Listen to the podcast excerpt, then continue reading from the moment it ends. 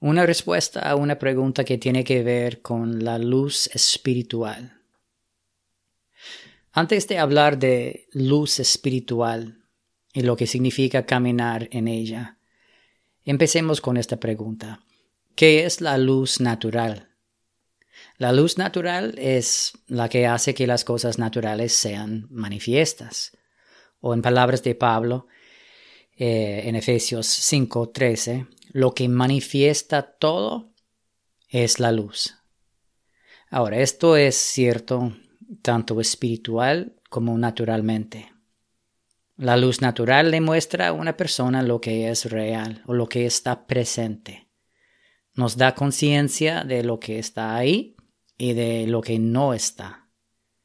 Es decir, le presenta a nuestros sentidos la verdad de las cosas visibles, mostrándonos qué nos rodea realmente o qué está pasando realmente, qué está cerca, qué es cierto y conocible, etc. Y también elimina de nosotros varios pensamientos, dudas o preocupaciones acerca de lo que no es verdadero, real, cierto o presente. ¿Qué es la luz espiritual? La luz espiritual tiene más o menos la misma función o poder. Le manifiesta a nuestros sentidos o nuestra percepción interior que es espiritualmente real.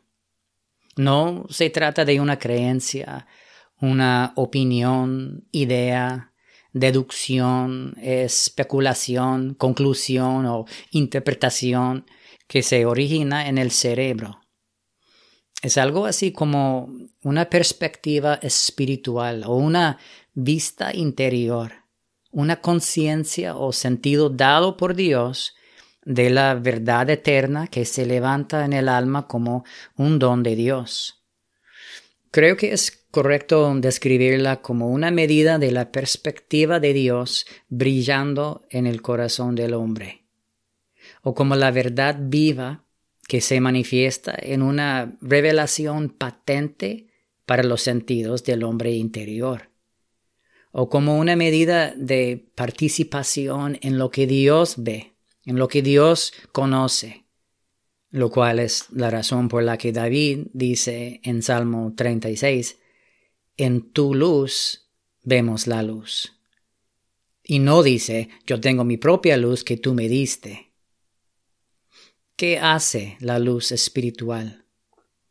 Bueno, la luz espiritual te permite ver, sentir y conocer en alguna medida lo que Dios ve, siente y conoce que es real.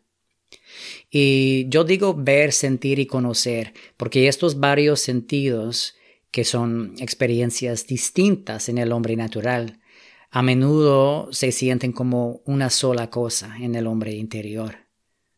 La luz espiritual no solo te da información correcta o doctrina precisa, ella brilla y te confronta y hace que conozcas, que pruebes, que sientas, mires y manejes algo de la perspectiva y realidad vivas de Dios. Y creo que esto es lo que Juan está describiendo en su primera carta donde dice, lo que hemos oído, lo que hemos visto con nuestros ojos, lo que hemos contemplado y palparon nuestras manos tocante el verbo de vida. ¿Qué es lo que la luz espiritual expone o pone de manifiesto? Su primera obra en el corazón es exponer o poner de manifiesto o reprobar todo interna y externamente lo que es contrario a Dios. La primera parte de Efesios 5:13 dice, pero todas las cosas que son reprobadas son hechas manifiestas por la luz. Por cierto, algunas traducciones modernas utilizan aquí la palabra exponer en lugar de reprobar, pero la palabra en griega eh, realmente significa eh, condenar, convencer, decir una falta, reprender reprobar, algo así. Así que la luz nos deja ver el pecado. Tiene que empezar aquí, porque el pecado es todo lo que se ha separado de Dios y salido hacia las tinieblas. Por eso la obra de la luz comienza resplandeciendo en las tinieblas, como dice Juan 1.5, y exponiendo nuestra verdadera condición. Sin la luz de Cristo, nunca podríamos distinguir entre cosas que son diferentes en su origen, en su naturaleza, en su meta o propósito. Ahora, sus primeras apariciones en el corazón no suelen ir acompañadas de palabras o frases, sino de una especie de ver, sentir y conocer interno de que algo es contrario a Dios.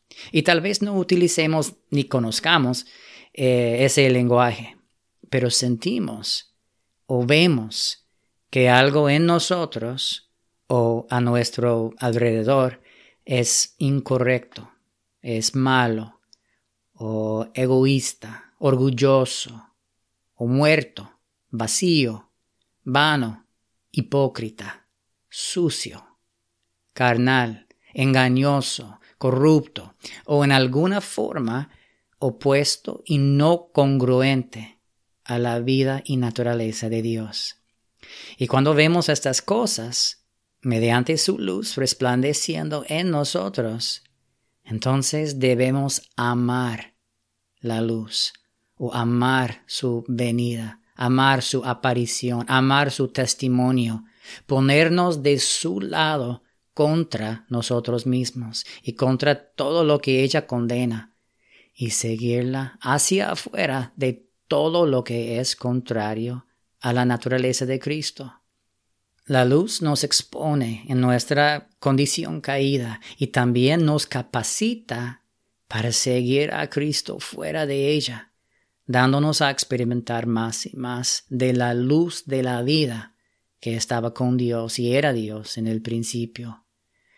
Y esto también es cierto de la luz natural, en algún grado o algún sentido, porque la luz del sol no solo pone de manifiesto las cosas, sino que también capacita, calienta y comparte su vida o energía con cada planta que se vuelve a ella. Ahora, ¿qué sucede si aborreces la luz? Entonces la ves y la sientes cada vez menos, hasta que no crees que tal cosa exista. Los hombres aman más las tinieblas que la luz, porque sus obras son malas porque todo el que hace lo malo aborrece la luz y no viene a la luz para que sus obras no sean expuestas. Juan 3. Nadie dice abiertamente que aborrece la luz, obviamente.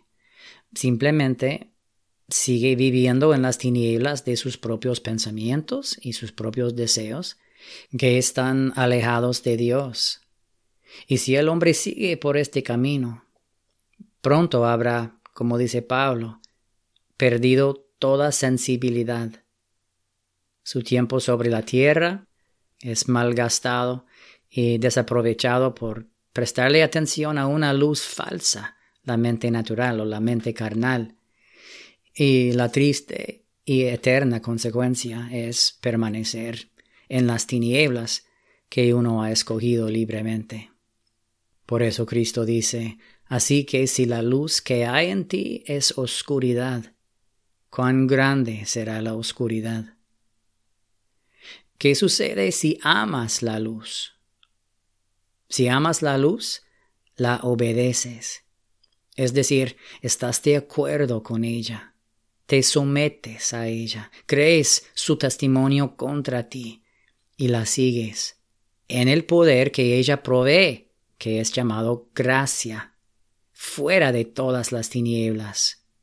Y luego, con el tiempo y con fidelidad, verás manifestaciones cada vez mayores de ella, porque la luz no es solo para reprobar la maldad y el pecado, también es la manera como vemos, disfrutamos y conocemos a Dios y a su reino, y experimentamos todo lo que es verdadero y real en, en Cristo. Y si estamos dispuestos a ir a la luz y practicar la verdad, que la luz pone de manifiesto, Juan 3:20, entonces todo nuestro ser progresivamente se llenará de luz.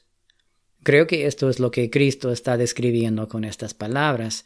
La lámpara del cuerpo es el ojo. Cuando tu ojo es bueno, también todo tu cuerpo está lleno de luz. Pero cuando tu ojo es maligno, también tu cuerpo está en tinieblas. ¿Qué significa caminar en la luz? Yo diría que significa volver el ojo interior, el ojo de tu corazón, todo el tiempo a esta luz en verdadera humildad y sujeción. Significa tomar esta luz como tu líder, tu maestro, tu juez. Significa llevar tus obras, tus palabras y tus pensamientos a la luz de Cristo para recibir de ella una visión o perspectiva correcta y también una dirección y senda para tus pies significa tener cuidado de mantenerte dentro de los límites de esta luz, donde estás a salvo, y mantenerte fuera de todo camino oscuro del yo y del pecado. Significa amar sus correcciones, volverte a sus reprimendas, temer moverte sin ella y aborrecer todo lo que es contrario a ella.